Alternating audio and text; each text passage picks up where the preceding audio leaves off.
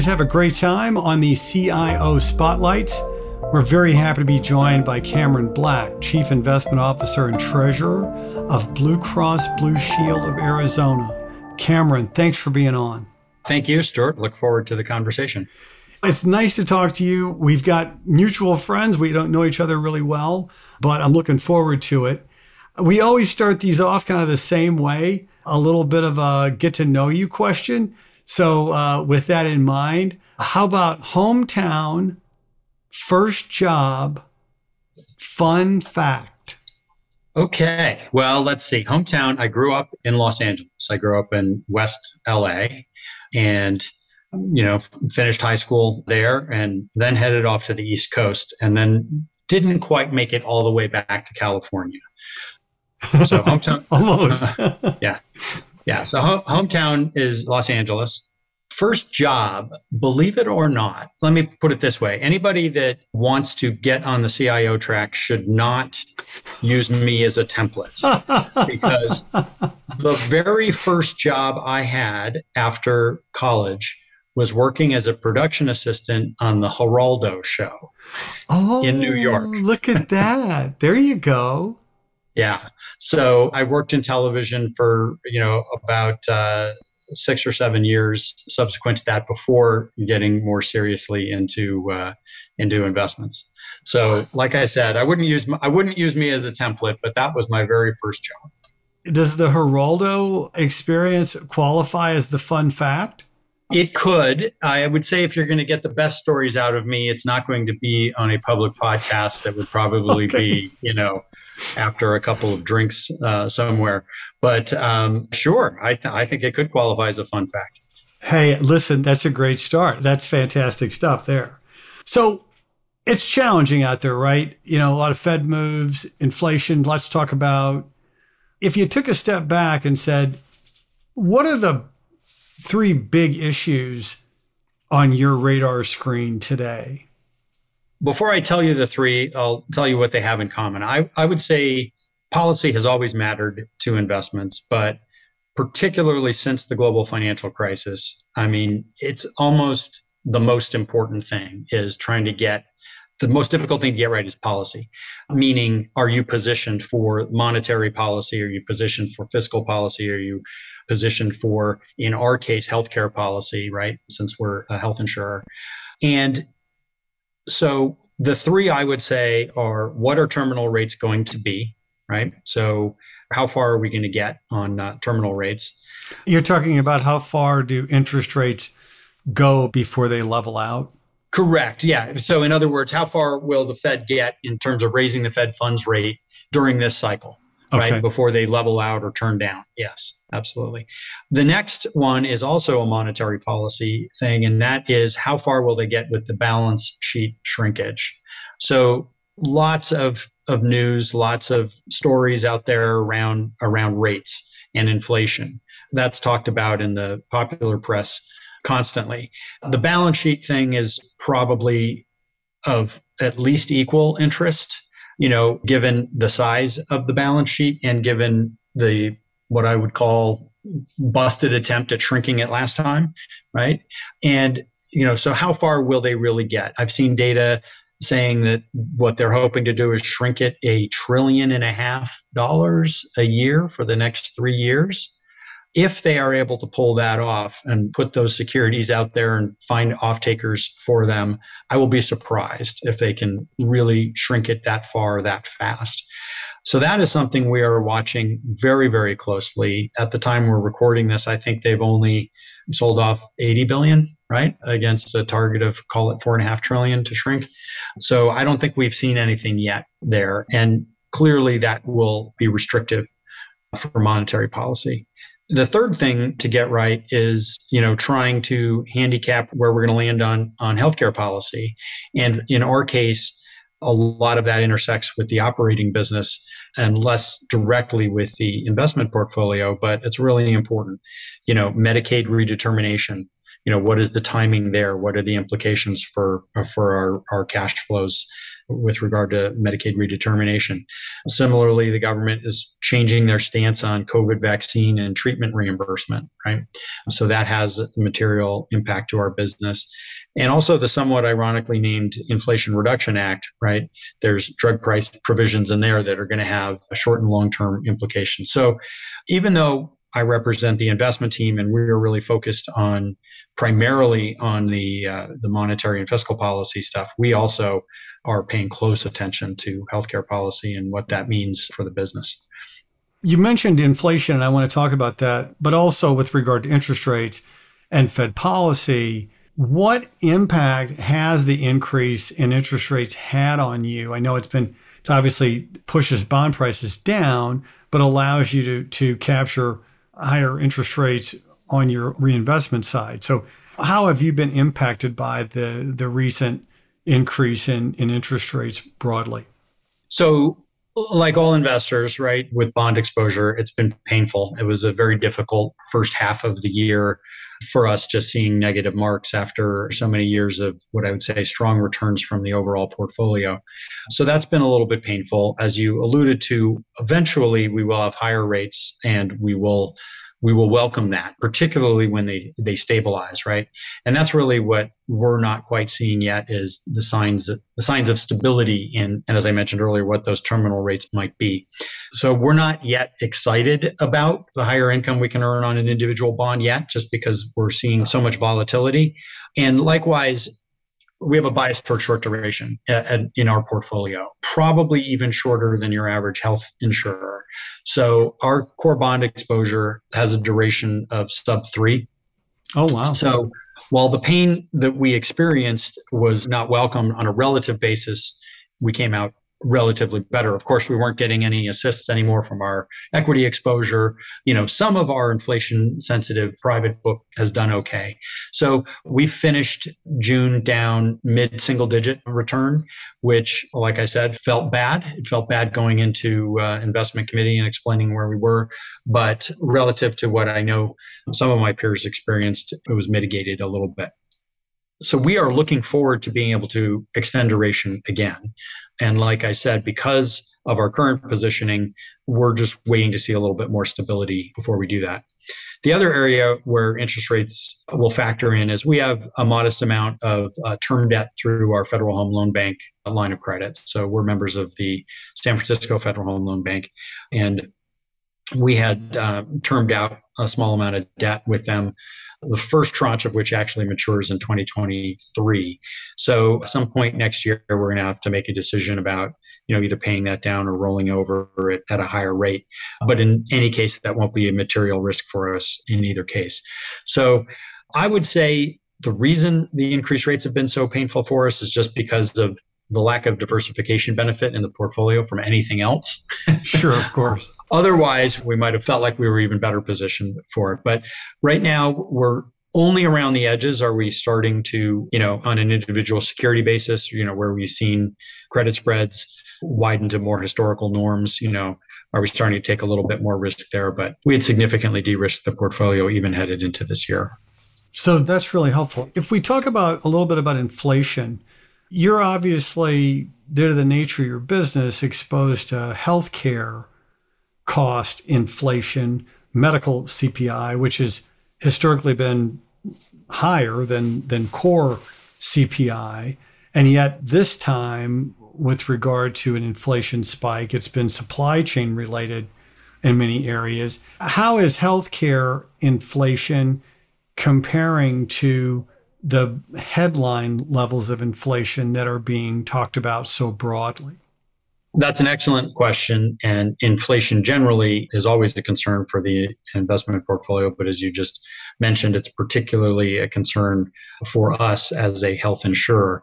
And so, because it affects our operations directly and immediately, right? So how it's affecting us as a business, like, like everybody else, we're paying our employers more, vendor costs are going up. But the, the real uh, crux of it is claim costs are going up as well. And that is what drives people's rates. So you know, there's an affordability crisis with health insurance generally already. So any spike in healthcare related C P I is really not, not welcome. We looked at this pretty closely, very, very recently. And one of the biggest drivers that we believe, you know, for medical cost inflation in the near term is really going to be related to F T E expenses on the provider side, right? So there's a shortage of nurses, for instance. So they're paying nurses much more than they used to. And those costs all eventually, usually via contracting, you get uh, pushed back to the health insurer, and then they're put into rates. So it's affecting us in terms of, you know, how can we design more affordable products? What can we do in terms of contracting to mitigate this? You know, we have several large providers with which we negotiate, and we've come to terms recently for rates going forward. And I will say this conversation featured prominently in those talks. And we're hearing directly from the providers that their their costs are going up. So that's the challenge for us. How do we continue to, to try and focus on affordability on something that everybody generally agrees already costs too much in the face of this dynamic? Relative to the portfolio, right, you know, we do think in terms of headline C P I, that we may we may have seen the high already. Lots of conversation about this, but we do think that we may have seen the, the, the high there. But as you know, core C P I tends to be stickier. The services component of C P I has ticked up uh, more relative to the goods portion. So while I do think the the catalyst for these really high numbers will, will, did have a lot to do with supply chain issues and and pandemic related things. I think the challenge for the Fed is how do they keep the expectations from getting I- embedded, and uh, and how can we get a handle on services C P I? So, and that directly plays into your question on healthcare costs too, right? Because if we get to a point where, well, let me back up a little bit. If you look at at wages, the wage growth has gone up over the last year significantly, but it has not gone up in excess of headline C P I. So while people are getting paid more than they have ever been paid before, it's still not keeping up with the, the price adjustments. And so as we go forward, the question is, are people going to continue to expect and need ever larger increases in their wages? And does that in in and of itself lead to future inflation, you know, and that, that wage price spiral question? I don't think we're there, but it is a risk. So you mentioned a moment ago that you had de-risked the portfolio some, and I don't have any other like brilliant metric for this. So I'm going to use the old scale of one to ten. if if five is kind of a midpoint, where are you on the risk spectrum today, and how has that changed over the last twelve months, and how do you how do you see it changing over the next twelve? So that's a difficult question just because everybody's scale is a little bit different, right? Is that right, relative to ourselves, or is that relative to, you know, how we how we would peg risk across other, you know, healthcare portfolios, health insurance portfolios? But just using our own history as a guide, and five being the midpoint, I would say we're probably at a four, having come down from a five. So I did use the term de-risk, but that doesn't mean we've gone all to cash. Right, right, right. um, what I mean by that is that we have, we're taking on our incremental investments, our lower risk, but we haven't done any wholesale selling of prior positions, if that makes sense. So we're letting certain things roll off. We brought down the duration of the portfolio around the edges over the last year. We've trimmed our ex- equity exposure by, you know, one or two percent.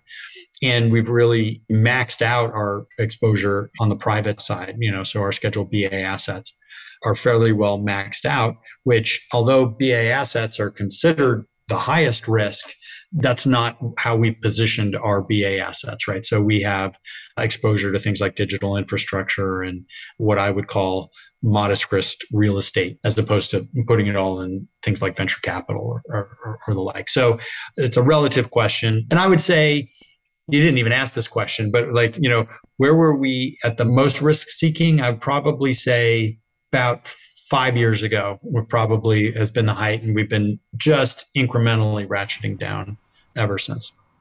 It's very insightful, right? Because I mean, people like me, I, I'm not sitting in your seat. Not many people are. And to get your take on, as you said, there's no necessarily no standard in terms of a risk scale, but our, you know, using our old one to ten, it's interesting how your your risk posture was had peaked five years ago, and you and now you've de-risked, and and so when you look at this market, and you had mentioned that you had relatively full on private assets, how do you see the opportunity set? Is this a situation where you think you're going to go back up from a four posture back to a five? Will you take on risk here? And if so, how do you feel about the relative value between public and private assets from your seat today? Yeah, well, that's a really good question. And what I would say is there's nothing that we're seeing in the market right now that would make me believe that we're going to turn more risk seeking, right? I think we'll get more risk seeking when we have higher conviction and what I would say higher visibility, higher conviction around where we think the market is is headed, and less volatility, right? So, you know, we're just seeing a very, right now, if you have a view on this market, if you have a view on whether we're in a recession, you have a view on inflation, no matter what, what you might have a strong view on, you could feel very, very wrong in that view one week and then feel vindicated the next. I mean, the volatility is just immense in this market. So what we've been doing, you know, if we're looking at our public book versus our private book, you know, in the public markets, we're seeing some pockets of opportunity as rates rise and spreads widen a little bit, right? But as I mentioned, we're not taking huge bets there. It's just, you know, at a point in time, we may work with our managers, managers or of our own volition, you know, pick up a little bit of extra spread or tweak our positioning across sub-asset classes, if you will. The privates are much harder to generalize about because A, they're less liquid, and, and because of that, you have to have a longer-term view in order to deploy that money. You have to feel like over, you know, depending on what kind of vehicle you're talking about, you know, usually you're you have to have a five or ten-year horizon for a thesis to play out.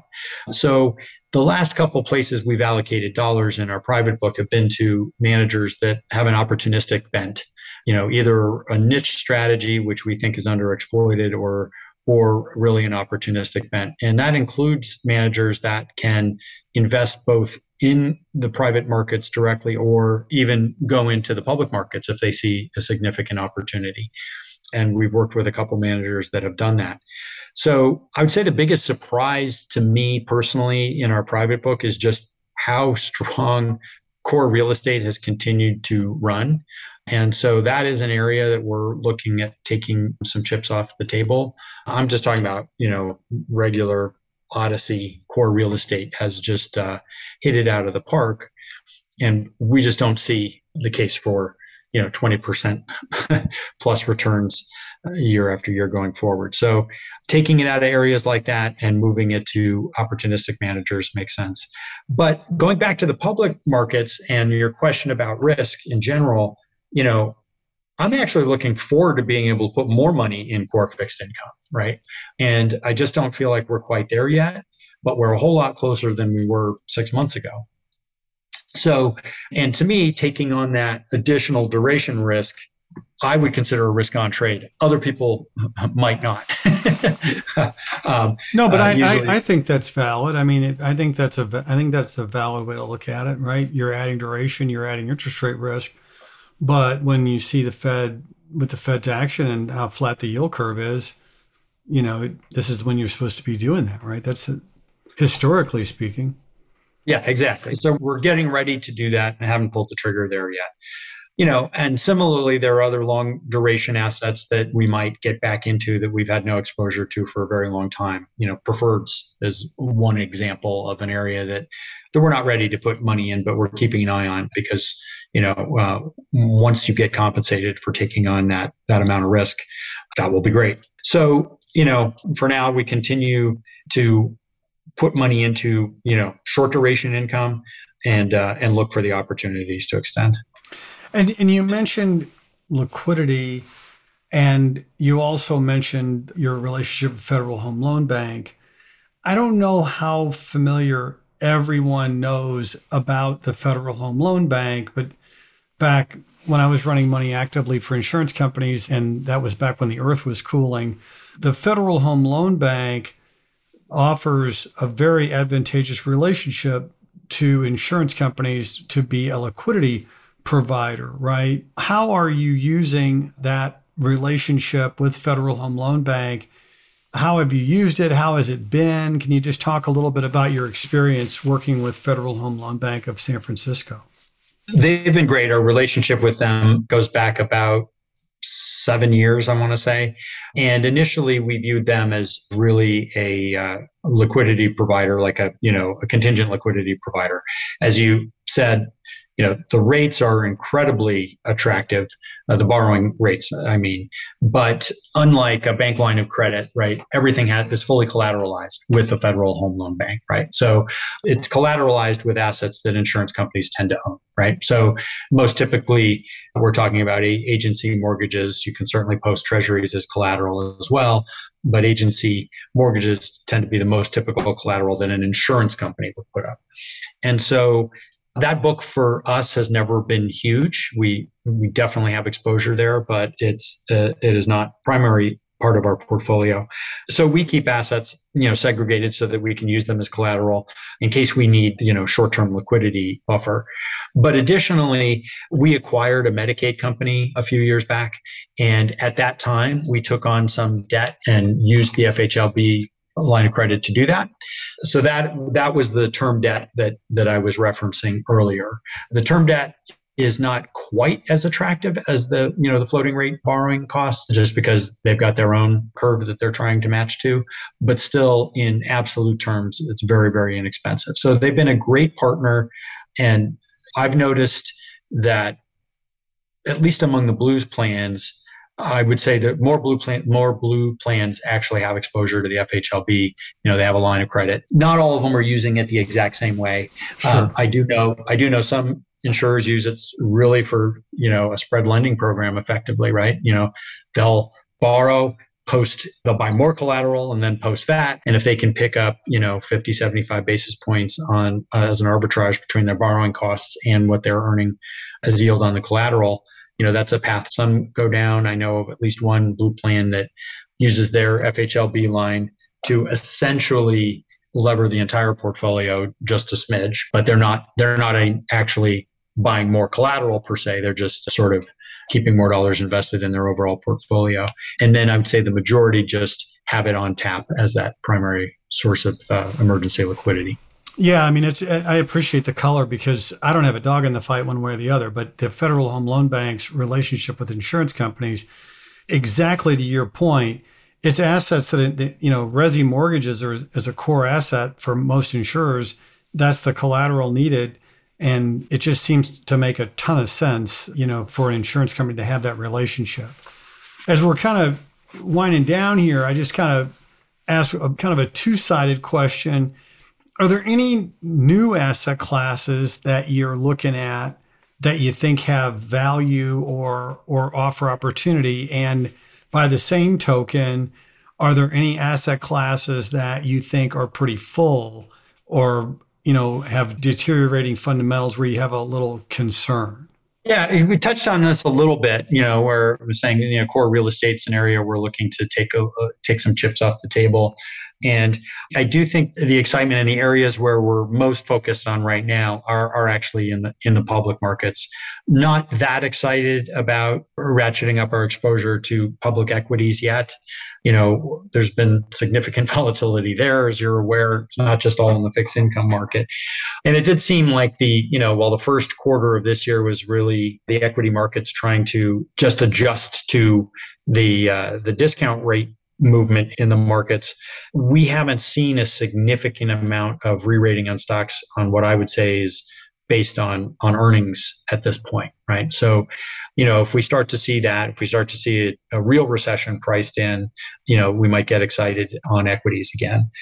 But it's really just trying to not do anything abjectly stupid. that's really our, our primary um, goal at Blue Cross Blue Shield of Arizona Investments, is to not do anything abjectly stupid, and then just seek opportunities to incrementally add value. And so, so again, as those spreads widen to, you know, more what I would say historical averages, that always happens in an uneven way, right? You know, so structured credit may move more than, you know, traditional, you know, corporate credit.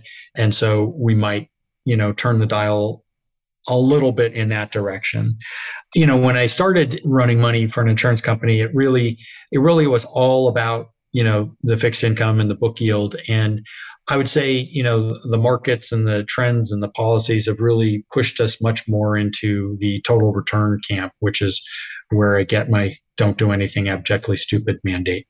Um, the other thing I will say is, you know, from a risk management standpoint, you know, our dashboards are proliferating in both number of data points that we're tracking and the frequency with which we look at that data, because things do move around, you know, so fast to the point where you can feel like you're getting whiplash. And so the other mandate, or I should say the other mantra that we reflect on, is things are never so bad they can't get worse. Right? Um, uh, don't assume just because rates have, you know, spreads have widened and yields have gone up that we're done. And we need to pay close attention to that. So what I would say is visibility is down, and that makes me more inclined to stay liquid rather than plow even more money into illiquids. But even there, we find opportunity, right? I mean, it's when you talk about public versus private, right? You know, that's a wide area. Absolutely. and and we, we believe we'll continue to see opportunities to help. That's good stuff. I appreciate the color, and I appreciate your your expertise and, and experience in walking through this. I've had the opportunity to, to teach at the college level for several years, and I have a real soft spot in my heart for um, for college students and first-generation college students in particular. And so I would just, to close, I would ask you to uh, just this one quick question. Given where everything is today, as you look out with your experience, the benefit of your experience, what would you tell your twenty-one-year-old self if you were coming out of undergraduate institution today, looking at this market and this the opportunity set? What advice would you give your twenty-one-year-old self? So that's a really interesting question. And in fact, I have a nineteen-year-old son in college, right? He has never asked me for advice. Not that I don't uh, ever give him any. Um, but, I have a uh, seventeen-year-old daughter. That is the same.